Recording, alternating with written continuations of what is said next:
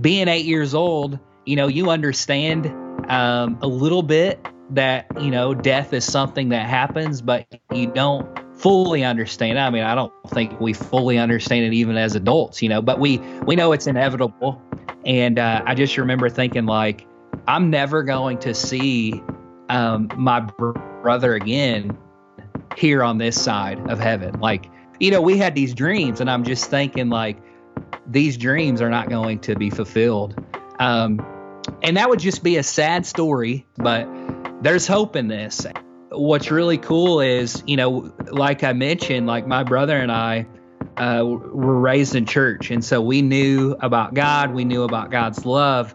And he decided he wanted to be baptized. And I remember, like, you know, that was like his commitment. And his commitment was like, I want to live for God, even if life is shorter than I expected. A couple years after my brother died, God kind of transformed my bitterness into gratefulness. And instead of being bitter for God not healing my brother, he helped me to be grateful for the time I had with him, for the memories that I had with him, the impact that he had on me, the impact that he had on his friends, the impact that he had on our small community.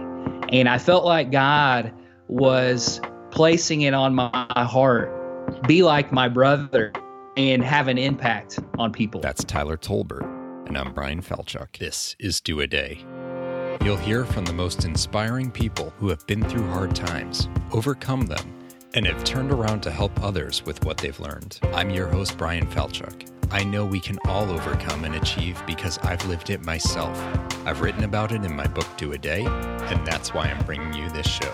Remember, today's a new day. Go out and do it. Hey, day doers, welcome back for another episode of the Do A Day podcast. My guest today is someone, for those of you who've read my book, Do A Day, you will recognize this person because I talk about him in the chapter on the Chicago Marathon and my marathon experience where I was really struggling and I came upon this guy, or maybe he came upon me. I don't remember how the interaction went, but he helped me so tremendously. He supported me, and then we basically traded back and forth throughout the race. It was like the back half of the race, which one of us was being supported by the other one. When I was up, he was down. When he was up, I was down. We walked with each other. We talked with each other. We supported each other. We cheered each other on. We kept running into each other over and over again. And I have to say, I probably would have dropped out. As much as it hurts me to say that, the honest truth is I know those thoughts were brewing, and maybe they would have won out if it wasn't for this person, Tyler Tolbert. And as we got to talking and connected afterward, like I went through the photos to try to find him and figure out his name, which I did. It's kind of super sleuthing there. And I realized, well, he's a minister. So, of course, he's going to be supportive and help you, you know, talk through difficult feelings and thoughts. So it's like, oh, this perfectly fits. And, you know, we stayed in touch over the years. And I've just appreciated his message and this way that he goes about providing support for people. No matter what their backgrounds, and we are not of the same religion. We grew up in totally different places and situations and all that kind of stuff, but it just doesn't matter. He's there for comfort and guidance and thought partnership to work through things to get you to a better place. And the more I learned about him, the more I understood why. And it's that backstory that is why Tyler is on the show today. So I'm not going to spoil anything. I'm not going to give away any more. He's an incredibly good human being. I got to live that firsthand, and I've been so thankful to hear more about why he is that way and hear the real beauty in his approach. So with that, let's jump into the episode with Tyler Tolbert. Tyler Tolbert, thank you so much for joining me today. Thank you for having me. This is exciting for me because it's You're in my book, man. You're in the story that led to this podcast even existing. You were that mysterious guy who was also struggling and yet found it within yourself to help pick me up. And little did I know that, you know, according to you, at least I was helping pick you up. So there's this mutual support in the Chicago Marathon back in 2015, but it's fantastic to still be connected with you and to get to share your story today. Well, I'm just super blessed. You know, like I was very, I'm disappointed in how my race went. I did remember encouraging you, but when I got back and got your Facebook message, you found me on there, and it was like, you're the reason I finished. That just made the whole race. So absolutely, I concur with that. I'm just grateful that we have continued to stay in touch, and I'm more than ecstatic to be your guest today. That's great. And we, we'll get into your story and some of the things that, as I started to Google stalk you so I could find you and reach out, when I learned a little bit more about you, I was like, oh, I get now why this guy was so inspiring. But I think it's really appropriate, the timing of us recording this, which is in April. I have no idea when this is coming out yet, but it's April, right in the heart of, or hopefully, fingers crossed, the very end, but right now, at least the heart of what the country and the world is facing with the coronavirus. And human connection is a thing that a lot of us are longing for, certainly that personal one. So, whether you were struggling and didn't necessarily see yourself as inspiring in that moment or not, it was the human connection. It was finding someone who, we just kind of clicked.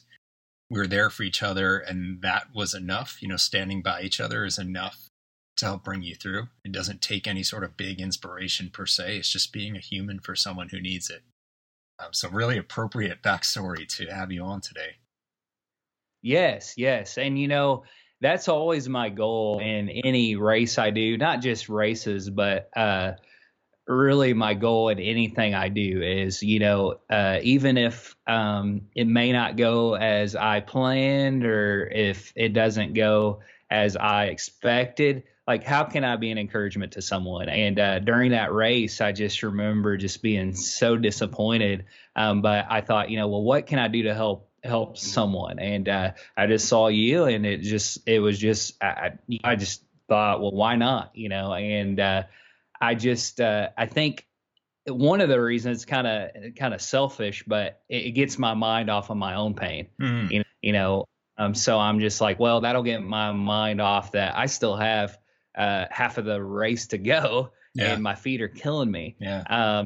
But it turns into just being able to help someone out. And I want to really apply that to life too, as you said, and especially in this time, like, we were created for community. Like, we're told to be in isolation right now, and it's just hard because, yeah. Yeah, we need those human relationships. It's definitely a need for all of us. Yeah, no, that's very true. All right, let's pause on the story for a second, and just to give people a centering around who you are and what you do today, or what you have been doing before. We're all in our homes, but give us the overview of Tyler Tolbert, right?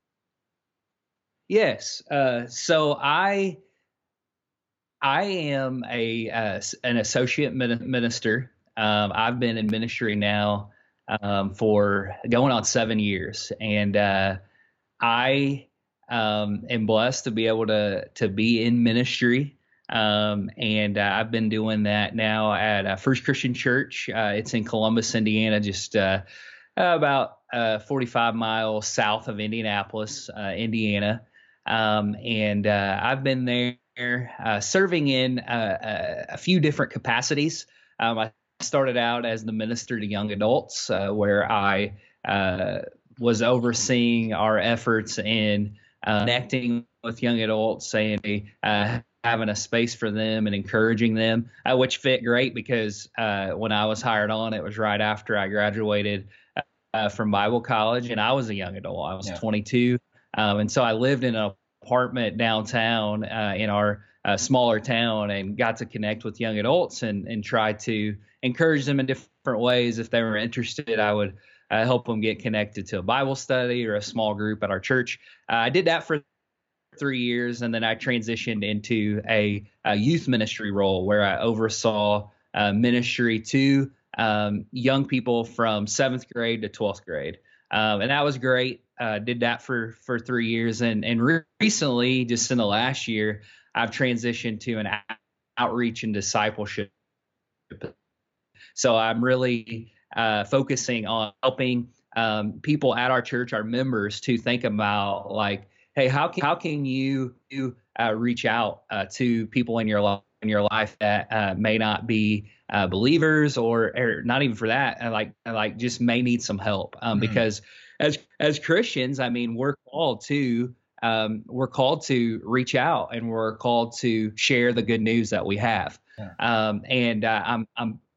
I'm very aware that Christians haven't always done that well.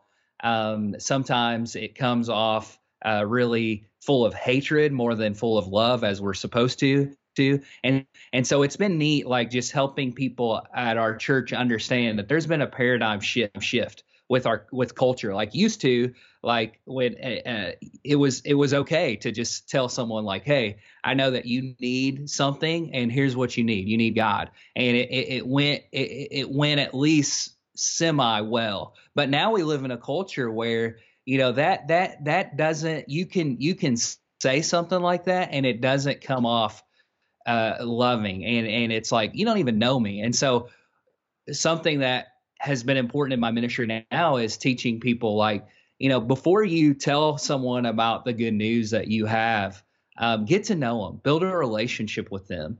And you'll get to know them, and maybe they have things to share with you too. And so it's just been neat. I'm really, really doing that. And this job that I'm in now, this role at the church, just fits my personality. I mean, that's why we met, you know, because that's just who I am. Like, I don't want to just run a race or do something where I'm not talking to people and getting to know them. And I love that you reached out to me afterwards, because that's my nature. Like, I want to, when I meet someone, I'm like, how can I stay in touch with that person? Yeah.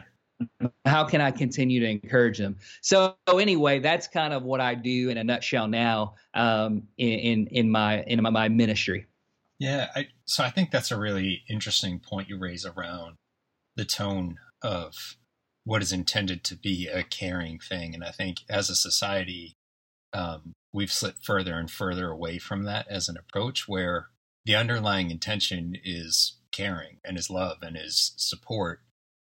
But we have gotten into a very strong, I'm right and you're wrong kind of place. And it's, you know, it's fair for you to talk about your religion being that way.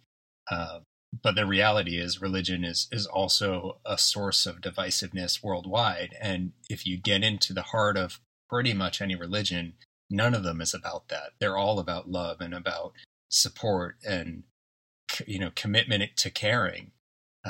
So I think this is one of these moments where we get a chance to reset a bit. And I love what you're saying from an intention standpoint. You know the person, care about the person, not just what you have to say, and coming off as a sort of forcing on that you're right and they're wrong. I mean, we can't expect people to welcome our message if it's sort of finger wagging, you know, judgment type approach. Right. And I mean, the thing is, like, when you worship and you get to know that person, like you get to know what they do believe, you know, and it may parallel with some of your beliefs and it may not, but that's okay. I think sometimes we, whether we're trying to convince someone to, you know, share the same faith as us, or even, you know, like root for the same team as us, I think sometimes we treat people more like projects than people. And that's always my goal. And that's obviously not me. That's come from help from God and help from some people in my life that has helped me be intentional and think about, I want this person to really be a friend and feel like a friend, not a project. I've never heard it put that way, and I think that's brilliant. We treat people as projects, not people. Wow, that is really right, and I think that can apply in so many different contexts. Tyler, how did you get on this path? I mean, I'm cheating because I know a bit of your backstory, but I don't know everything, obviously. And you know, is this what you were raised in? And I'm guessing by your accent, maybe you're not from Indiana originally. Well, actually, I am. Okay. I'm a oddball. I'm so close to the Kentucky state line, or I grew up so close to the Kentucky state line that I got a little bit of the Kentucky accent. But I am originally from southern Indiana, obviously emphasis on southern. Yeah, so it's the South, but it's not. Yeah, it's not the South people might have been thinking of. Right. So 45 miles west of Louisville. So growing up, like actually our news was always from Louisville, Kentucky. So I kind of felt like a resident of Kentucky more than Indiana at times, because I'd be more in tune with Louisville news than Indianapolis news. Now that I live closer to Indianapolis. You say Louisville the way that a local would say it, because I grew up saying Louisville until I went there, and I'm like, oh, I've been saying it wrong. All right, so you're as much Kentucky as Indiana then. I get that. Exactly. So actually, they call our area Kentuckyana because there's, you know, that it's where the state line meets and everything. I'm actually a Kentucky fan when it comes to sports, but I like to give Kentucky a hard time since I'm a Hoosier, and I like to turn it around and say it's Indy Yucky. Turn it around a little bit, have some fun with my Kentucky friends, because I'm kind of strange, you know, because I live in Indiana. I've always lived in Indiana, with the exception of when I went to college in Tennessee. But I'm from that area, and I grew up not really knowing what it was like to not go to church, to not know about God, and to not know about His love. My parents both were raised in church themselves, and then when they got married, it was important to have their kids in church. And so as long as I can remember, I was in church. Like it's hard for me to not imagine going to church on Sundays, just because that's how life was growing up, and I'm very thankful for that.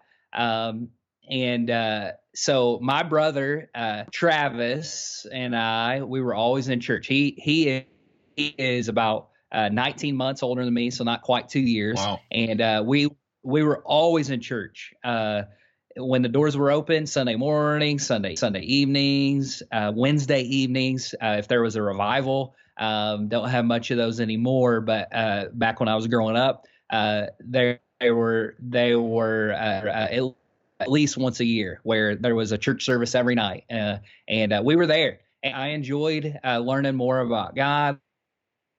I learned more about scripture, and it was great. But I never really understood what it meant to really live out a Christian life until when I was about 8 years old, and that came when Emily was really thrown a curveball by life, and that's when my brother Travis was diagnosed with a brain tumor. And he was around 9 at the time, and I was around 8.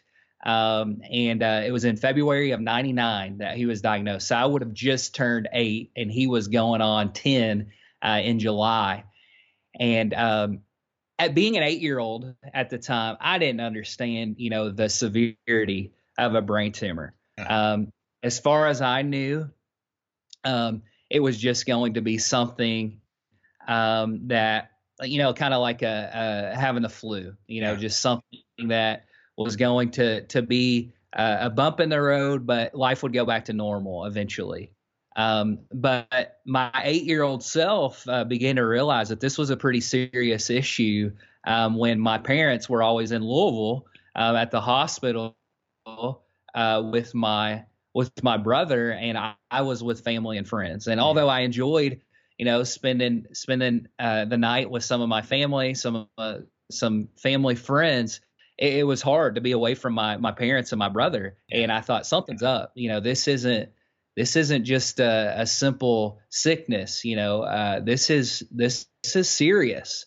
And so he would have different treatments. And to be honest, since I was so young, I don't even understand. Now that I've talked to my parents later in life, since this has been a little over 20 years ago, which is hard to believe, I understand more now than I did. But like, I didn't understand all the treatments, all the chemo, all that he was going through. But I began to realize it was pretty serious, because the treatments were had to be more aggressive, and he had to have a more frequently. I began to realize changes in him because of different medications he was on. He was gaining weight. He was losing his hair. And I was just really understanding the big, not just the little bump in the road, but the big bump in the road this was for my brother. And was he not around much? Was he basically in Louisville most of the time, so you weren't even seeing him that much, or was he coming back and forth with your parents? Back and forth. So he would be going back and forth.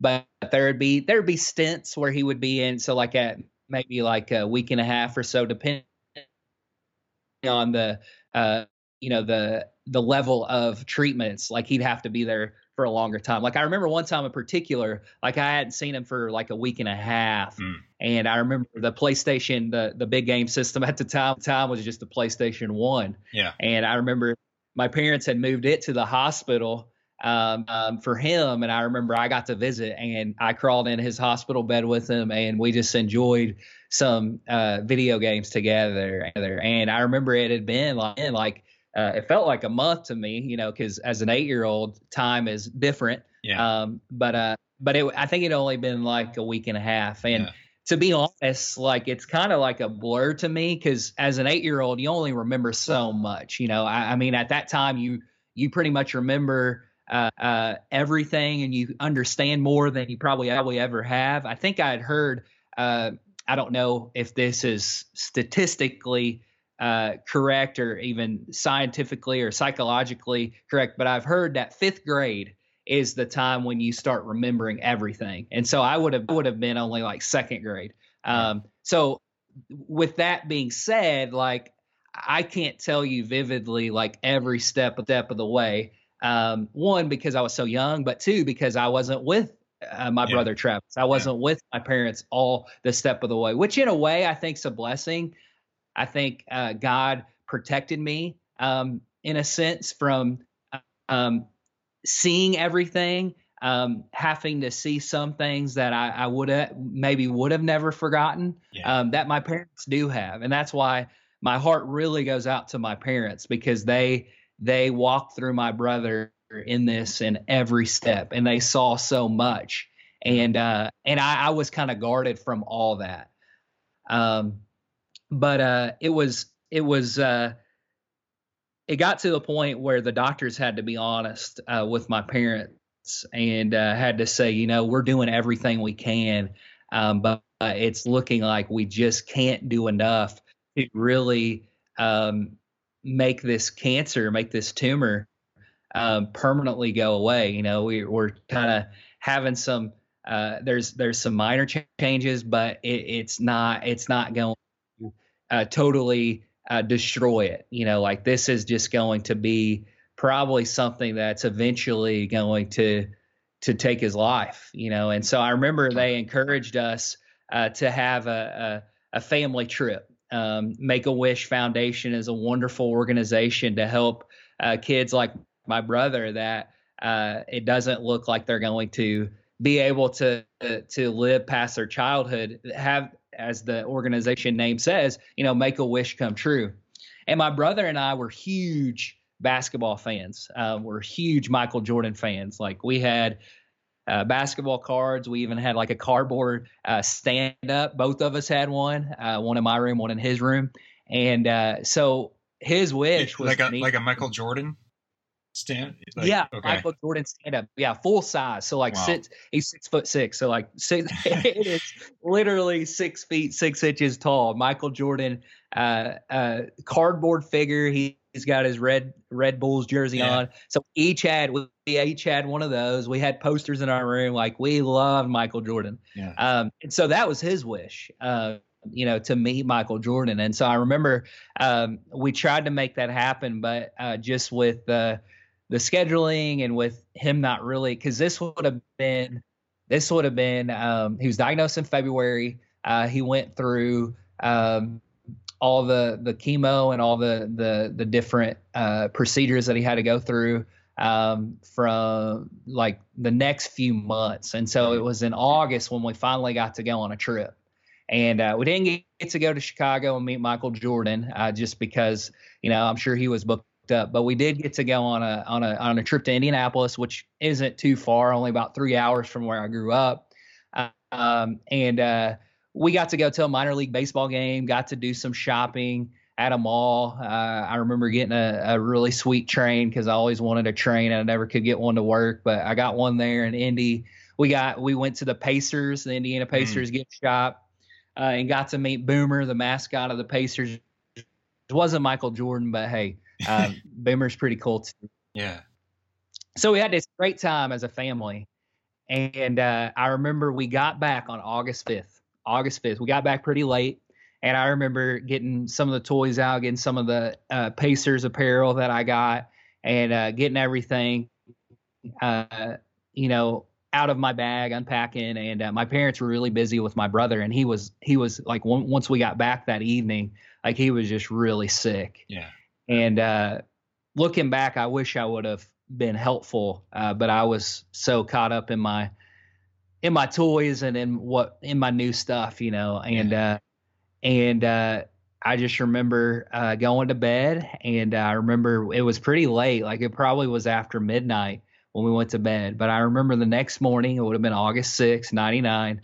I hear my parents up really early, and I'm thinking, what are they doing up already? Like, we went to bed really late because we got back from our little family trip. What are they doing up? And so I thought, well, I guess I'll go see. And the noise wasn't coming from his bedroom, because his bedroom was just right across the hallway from me. But it was coming down the hallway. So I was like, well, I'll walk down the hallway. I walked down the hallway, walked into my parents' room, and I realized that this was the moment that my brother, you know, I had kind of been prepared by my parents telling me what doctors had said, yeah. But I realized this is the moment that my brother is going to die. And so right then, you know, he was on his deathbed, and I just remember trying to process that, you know. You know, he had just been diagnosed in February, and this is just, August. You know, 6 months later, you know. And I remember them calling the EMTs. The EMTs came, tried to give him oxygen, and it wasn't working. Yeah. It wasn't working. And I remember eventually my dad just said, you know, that's not going to help. You know, let's just make the best of this. I remember family friends came. I remember my cousin Isaac came, and I felt bad for him because it was his birthday, and he was only like, if I was 8, he was only like 6 at the time. It might have been his 6th birthday. And I felt so bad for him, like, you know, being there. And, you know, now after this, on his birthday, he's going to think of this too, you know. Yeah. But I remember we had some family friends, and we were kind of singing and praying, and probably like I can't remember exactly how long it took, but eventually he passed away. And just such a hard time for my family. Yeah. Being 8 years old, you know, you understand a little bit that, you know, death is something that happens, but you don't fully understand. I mean, I don't think we fully understand it even as adults, you know, but we know it's inevitable. Yeah. And as an 8-year-old, like, I just tried to wrap my mind around like what this meant. I just remember thinking, like, I'm never going to see my brother again here on this side of heaven. Like, you know, I thought, you know, we were going to play basketball together, maybe in high school. Our dream was to go to Kentucky and play college basketball. Let's be real. I probably wouldn't have. He was pretty talented. He might have been able to be a walk on, but I probably would have been the water boy or something.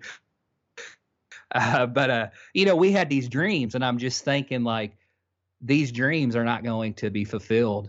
And that would just be a sad story. And it'd be like, well, thanks, Brian. Thanks for bringing on this goofy guy just to depress us. But there's hope in this. And what's really cool is, you know, like I mentioned, like, my brother and I were raised in church. And so we knew about God. We knew about God's love.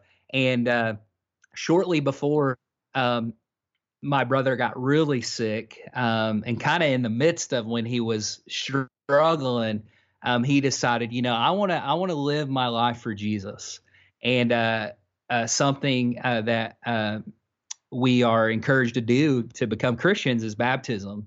And it's just a really cool moment to commit, like, I'm all in with Jesus. There's some symbolism there that shows, you know, like, I'm dying with Jesus when you go underwater and then you come back up, and it's like you're a new life in Jesus, just like Jesus rose from the dead. And he decided he wanted to be baptized. And I remember, like, it was actually hard for him to go down into the baptistry and come out and everything, because he, at this point, like, he was really had his body had been really challenged and really attacked by this cancer. Yeah. But I remember, you know, that was like his commitment, and his commitment was like, I want to live for God, even if life is shorter than I expected. And so, after he was baptized, and after that moment, like, I remember him having conversations with me and saying, like, you know, you need God in your life, Tyler, and you need to live for God. Like, and I'm like, how can you, you know, part of me thought, like, how can you be saying that? Like, you're saying I need to live for God, but he's not healing you, you know, and we believe that he is capable of doing that. But his faith was just that really awesome faith of, no matter what, I'm gonna live for God. And so, being the little brother looking up to my big brother, like, that's what I saw.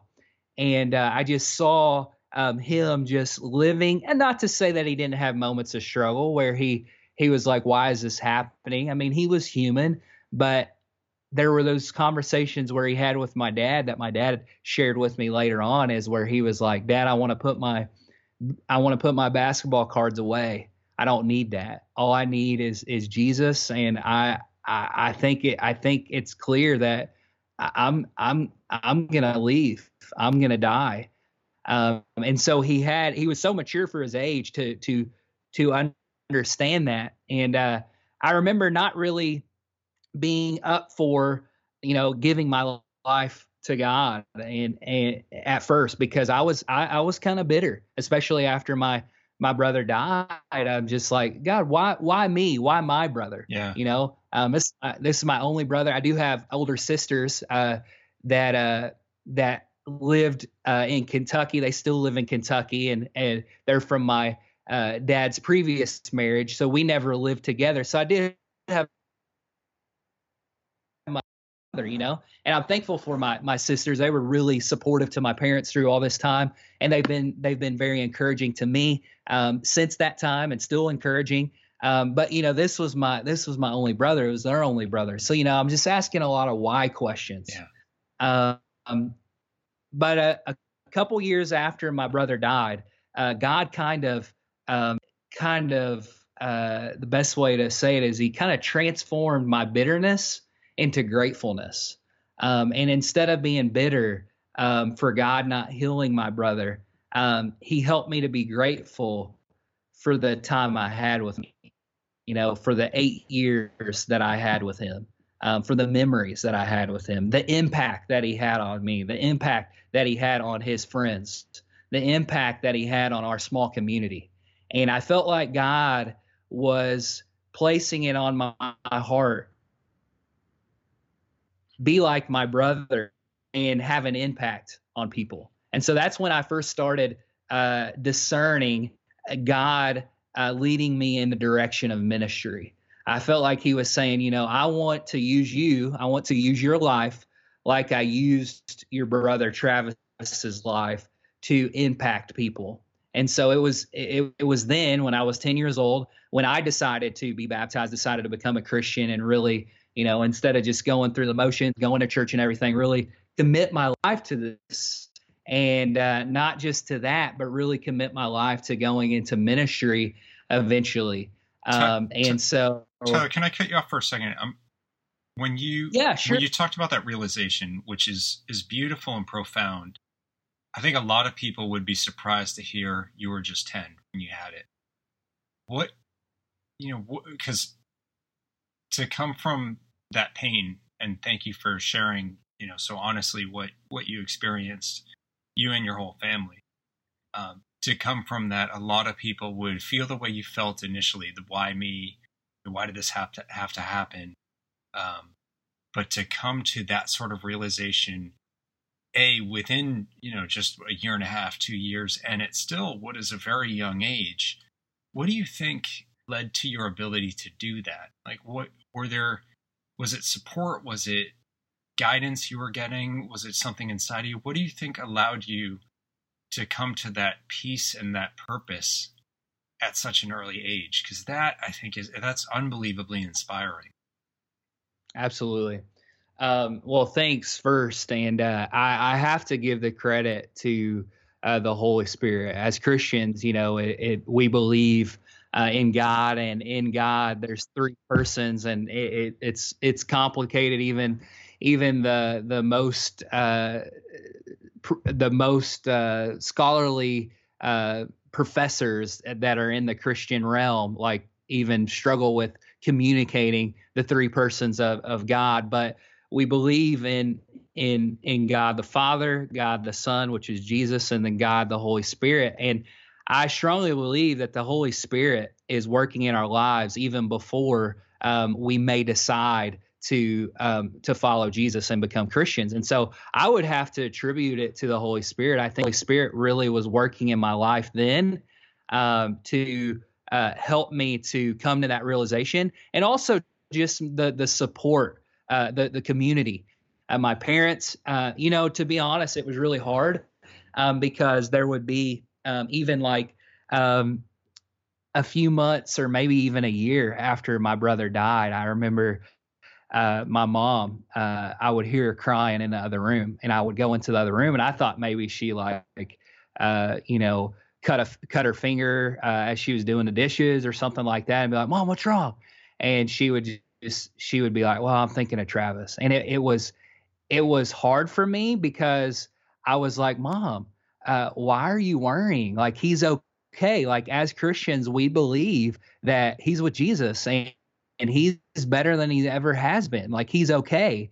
And she would be like, "I know, but I just miss him." And yeah. And at times it got really frustrating for me because I'm like, "Mom, like, it doesn't do any good to just cry. It doesn't do any good to be upset." And now that I'm older, I kind of feel bad because I realized that our pain was different. Like, I went through the pain of a brother, and I was, as I mentioned earlier, like, I was kind of protected from being with my brother and seeing and all the pain that my brother went through. Yeah, my mom and my dad.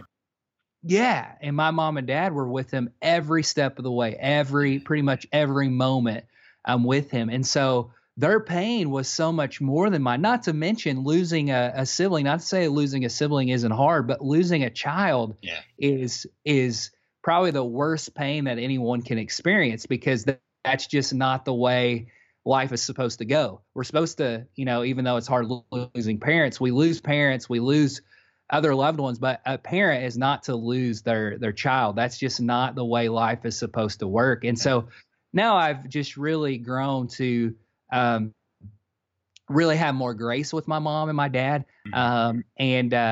But with them being strong, even though there were moments where I kind of got frustrated with them, like I was, that helped me too. We had a very supportive community, a very supportive church family that helped us through that time. I gotta give a shout out to our pastor at the time. His name's Joe Crow. He's who baptized my brother. He baptized me. He was with my family every moment he could. I mean, he spent the night at the hospital. And he even did things like, because he knew we were huge Kentucky fans, but we, growing up in Indiana, we're surrounded by Indiana fans, including him. And he even did something where he got a picture with Travis in a Kentucky shirt, which was a big deal for him because he's an IU fan. And I remember at the time, that's when we had film, for our cameras. And I remember my mom didn't have film in the camera, and so she didn't get the picture, and she had to tell Joe, like, "Hey, I got to get the picture again." So he had to put that to him, that disgusting Kentucky shirt on again to get a picture with him. But that was nothing, because he was willing to do whatever he could to make that hard time for my brother and that hard time for my family easier. And so to answer your question, first it was God. And second, it was just our support community, our church home, our family. They were just, through their prayers and through their support, that helped me to come to that realization. Yeah.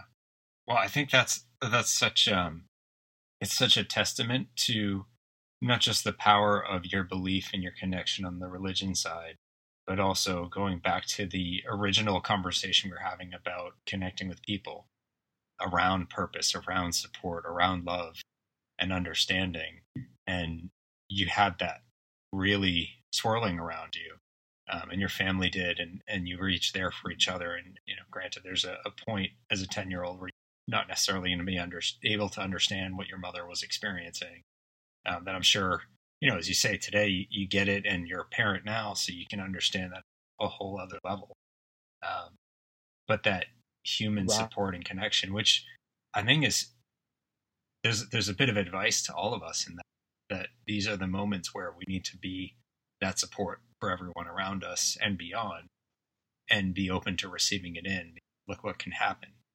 You know, again, like for you as a 10-year-old to have that realization, that clarity, and align the purpose that you're still living out today, that speaks to that power.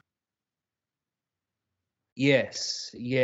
And, you know, I would be lying if I said that I don't have times of discouragement. I mean, ministry is a difficult, I know there's a lot of difficult vocations and professions, but ministry is very difficult because ministry is a job where you are expected to provide support for everybody. Yeah. And so as a minister, you have to have support yourself, because if you're not being supported, if you're not, able to take your worries and take your hardships to someone, then how are you able to support other people? And absolutely, there's moments in my life where I'm like, I kind of get in a slump where I'm like, man, why am I doing this? You know, and then I'm reminded of how God led me to do what I'm doing. It's kind of surreal to have been in ministry now for going on 7 years, because that's something God put on my heart when I was 10 years old. That's almost 20 years ago. And it's really cool. My seventh grade geography teacher, every time I talk to her, she's really encouraging, because she always says, I'm so proud of you because you're one of the few seventh graders that told me what you were going to do, which I told her I was going to be a minister. And you're doing that. Yeah. I'm so proud of you for following that dream and following that plan that God had for you. And so even now, like, that's so encouraging to me, because, you know, in the midst of the chaos in life now, especially with all this, and with now, you know, being a husband and being a father, which is all great, but, you know, those responsibilities comes with a lot, you know, which I'm privileged to have those responsibilities, but sometimes life is just hard. And I start to think like, man, is this really what I need to be doing? Mm. And then I'm reminded of where it all started, by some people that just have to say, hey, remember, I just remember how much of an impact your brother had on me, and how you have had an impact on me now because of your story. Like, don't forget that. And so even in now, you're so right. Like, that human interaction is essential. I'm really thankful you just made that mention, that it's not like everything's perfect now and you never struggle or have difficult moments. And yeah, your work does put you front and center in being a part of the pain others feel. And that does take a toll. We had another minister named Steve Austin, not the wrestler Steve Austin, but another minister, episode 85.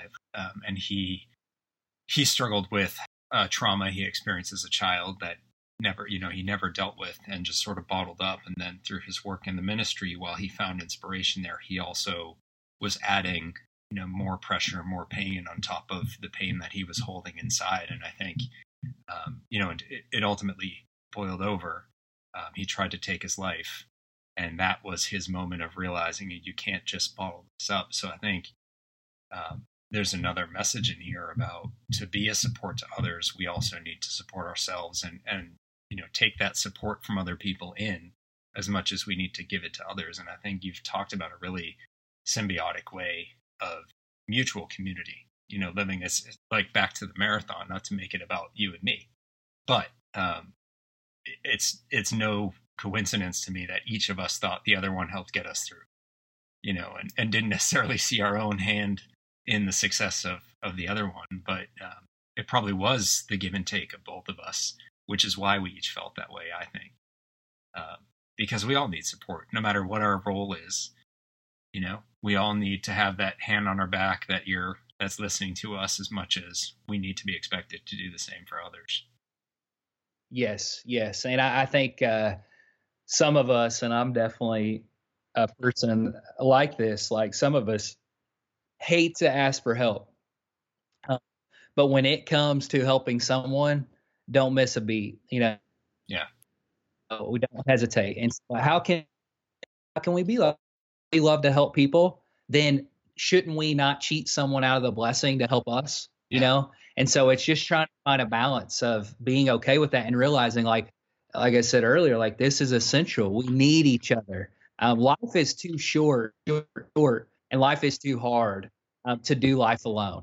And so we need each other. That's why I love what you're doing, Brian, to encourage people and help them realize like, hey, find some inspiration in this, because you know that life is hard, but life is harder on your own. You don't have to do life that way. Yeah, that is really sage advice. I think it's a good place for us to wind things up. Tyler, thank you so much for you poured out what is a very personal, painful story. And granted, you've had a lot of time with it, but it's also not the kind of thing that, you know, you just kind of get over. It's like, you know, let's move on. Let's be okay. I've had 2 decades, so I'm fine now. It's interesting for me, like as I was, I'll admit it, Google stalking you and see, you know, once we got connected and seeing the posts, it actually took me a minute to realize that Travis wasn't still alive because of some of your posts where it seemed like he was alive and a part of your life today. And that's because he is, just in a different way. So it's not like that door's closed and you've just moved past it. You're such a beautiful story of how tragedy can inspire, and we don't have to let the person go. We don't have to just move on. We can continue to process and love and respect that person and the people around us while respecting ourselves, taking in the message. Yeah, it's just, you really always struck a nerve with me in a really positive way, watching how you engage with people and especially knowing more about where that all came from. So thank you for all that. Well, I appreciate that. And I definitely have to give the glory to God, because anything good about me, it's from him, and he's gifted me with being able to relate with people, to be able to encourage people. I mean, that's the gifts he's given me. You know, I mentioned earlier Michael Jordan, and recently God really put it on my heart to reach out to him, because I just started thinking like, you know, I care about everybody. I care about you, Brian. I care about all those listeners that I don't even know. But I care about everybody. I care about them because I know God cares about them. Yeah. But I care about Michael Jordan. And, you know, I think about people. When I meet someone, I think about, I try to have an eternal perspective. In some moments, people may tick me off, whether they cut me off in traffic or they get my order wrong. But, you know, I try to look past that. And I think, you know, how's this person really doing? Like, do they know hope? Do they have hope? And, you know, as a Christian, I believe hope comes from Jesus, you know, but do they have hope? And it helps me give more grace to people. Mm-hmm. But then anyway, I got to thinking about Michael Jordan. And I thought, you know, why don't I just write him a letter and tell him Travis's story? Mm-hmm. And so I did. I sent him a letter and just wanted to tell him about my brother and how much he wanted to meet him, but it didn't work out. But then I said in the letter, I said, you know, I hope to introduce you to my brother someday. And I I actually can if you have a relationship with Jesus. And I pray that everybody that listens to this, like if they have questions about Jesus, if they have questions about where I find my hope, that, you know, that they ask me, I'd love to talk to them. I'd love if Michael wrote me back. He hasn't yet, and that's okay. He may never do, that. But if it planted a seed and got him thinking about life and got him thinking about his needs and his spiritual needs, then it was worth it. And I just wanted to be obedient to that. But I would love to close with this verse, because this is kind of my life verse, especially with my story. But it's in 2 Corinthians chapter 1, starting at verse 3, and it says, "Praise be to the God and Father of our Lord Jesus Christ, the Father of compassion and the God of all comfort, who comforts us in all our trouble, so that we can comfort those in any trouble with the comfort we ourselves receive from God." And really, that's my story in a nutshell, Brian. Like, through my pain, through my family's pain, God comforted us. Yeah. God brought us through that. And because of that, my prayer is that we're able to comfort those that may be in trouble in their life or going through a hard time in their life. It may not be walking with a brother or walking through with a loved one with a brain tumor. It may not be the exact same situation, but it's probably a hard time. And I pray that this can bring comfort to them. I pray that this can bring hope to them. And that's my prayer. And really, that's a prayer for my whole life. So I hope that did that. And I just appreciate, Brian, you having me on here. Oh, of course.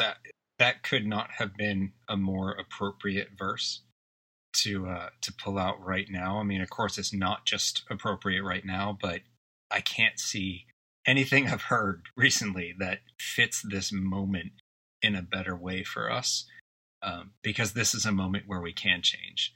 We don't have to go back to some of the things that we had that weren't necessarily putting us in the right direction or supporting us in the right way. And I think your story is such a beautiful reminder of that. And that verse really hit the nail on the head of just what it's supposed to be all about and where we can take our power from and do that in a way that supports others, because that comes around and supports us is the way it's supposed to be. So beautiful, Tyler. Thank you for that.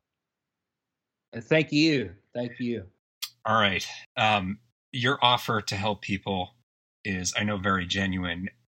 Where can people find you to get some more inspiration from you and to make those connections? Yes, I would welcome people emailing me. You can just email me at ttalbert@fccoc.org. So it's just a T and then my last name at fccoc.org. And also you can find me on Facebook.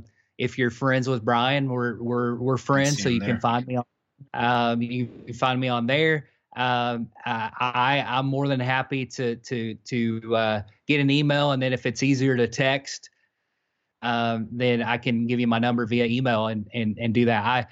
I like I said earlier, life is too short not to reach out and not to help others, and so absolutely, that's not just tongue in cheek. That's genuine, and no. I would like to help anybody. Thank you so much for that, Tyler. All right, we're gonna close. I just like to say, go ahead. Sorry, Brian. I was just gonna say, no matter what you believe, you know, I said something that you really don't agree with, like, that's okay. One of the things about ministers is I hate that there's kind of this stigma that if you're a friend with a minister, they're going to preach at you or they're going to tell you that you're wrong. And I hate that that's kind of the stigma. And we've kind of given ourselves that stigma because in the past that's the way it's been. But friends of mine that are ministers and myself, our philosophy is, you know, we're not going to preach at you. We just want to be your friend. We'd love to talk to you about faith matters, but only if you bring it up. If you bring it up, then, hey, let's talk about it. But don't think that we're always going to view you, as I talked about earlier, as a project. You're a friend, you're a human, and we'll talk about whatever you want to talk about. Yeah. Well, I could certainly attest to that. I mean, you and I have spoken about, we're of two different faiths, and I've never felt that pressure from you at all. I've just felt understanding and conversation, and you've been very respectful of that. So Again, I know that that's not just talk, so thank you. All right, are you ready to help me close things out? Yes, I'm ready. All right, today is a new day. Go out and do it. Awesome. Tyler, thank you so much for joining me. Hey, thank you. I really appreciate it. What a just genuinely good human being Tyler is. And I love that message he left us with, that quote from the Bible. And, you know, again, like, we are not of the same religion, as I said in the opening. It's not even about that. It doesn't have to be about that. You know, it's like he said, I'm not a project, I'm a friend, right? He's looked at the interaction totally differently. And I just appreciate and respect the message he's trying to share. Like, if you receive comfort and you appreciate that and you value giving comfort to others and supporting them, when people want to support you back, don't rob them of that feeling. And if you're taking comfort from God or wherever you take it from and you see the beauty in that, wouldn't you want to extend that beauty to others? It's this very like symbiotic, supportive mentality. And look, it's like, it's on paper, it's profound, it's read by millions over centuries now. But it's literally how Tyler lives. And I think that's what's so beautiful in this, is seeing the way things convert from a message that someone behind a pulpit holding a book is blasting out or is sharing with you, or telling the community, to watching how it literally shapes the way this human being interacts. And that gives me hope that we can all do that. We can be of different mindsets, different backgrounds, different religions, different experiences, and still support each other. And the beauty in doing that can lead you to be such a better person with a more fulfilled sense of your life. I love it. And, you know, what a backstory. You know, the profound loss at such a young age and the way that that defined, for the better, Tyler's path. Really incredible. So thankful to have had Tyler on today. I hope this resonates with you. I will link to anything I can link to with him. You know, he's not a podcaster. He doesn't have a book. He's not get his whole website and all that kind of stuff. But I will put some links in there, and I will find a way to link up to his series, his interview series, so that you can check that out too, because it's really good. And he's had some very cool people on there. Yes, I've been on there, but he's had even cooler people on there. He's got Uncle Si from Duck Dynasty, for those of you who follow the shows that the Robertsons do. He had Sunday Burquest from Survivor, who's also been on this show, and that's actually how I met Sunday, was that connection through Tyler. So thank you to Tyler for that, and lots of other really amazing people. Thank you for listening for another week. If this is your first time hearing the show, what a great opportunity for you to go and subscribe so you don't miss next week's or the weeks after that, or all the other incredible, inspiring people that I get to be blessed to have on this show and to share with you. You can do that in whatever podcast consumption platform you listen to podcasts on, whether it's Apple Podcasts or Spotify or Pandora or Stitcher or whatever. And in the show notes for every episode, I link up to many of those top platforms and how you can subscribe. Just go to doadaybook.com/podcast, click on any episode, or just scroll through on that front page and you'll see the subscribe links right there. So super easy. That's my big ask for this week. Be sure you subscribe. And if you're already subscribing, tell a friend. We all know people who can use a bit of inspiration and guidance, or who appreciate that. Share the show. It's good for you. It's good for them. It's good for the show. It's good all around. Spreading that support and a positive message to help us all through our toughest moments. Okay, day doers, I'm going to call it a show there. I'm excited to come back next week with another great guest, and another thank you to Tyler for sharing his journey so beautifully. Despite all the pain and the difficulty, you can see how it can still shape a life of care and comfort and support all around us. With that, let's go out and do it. Thanks, everyone.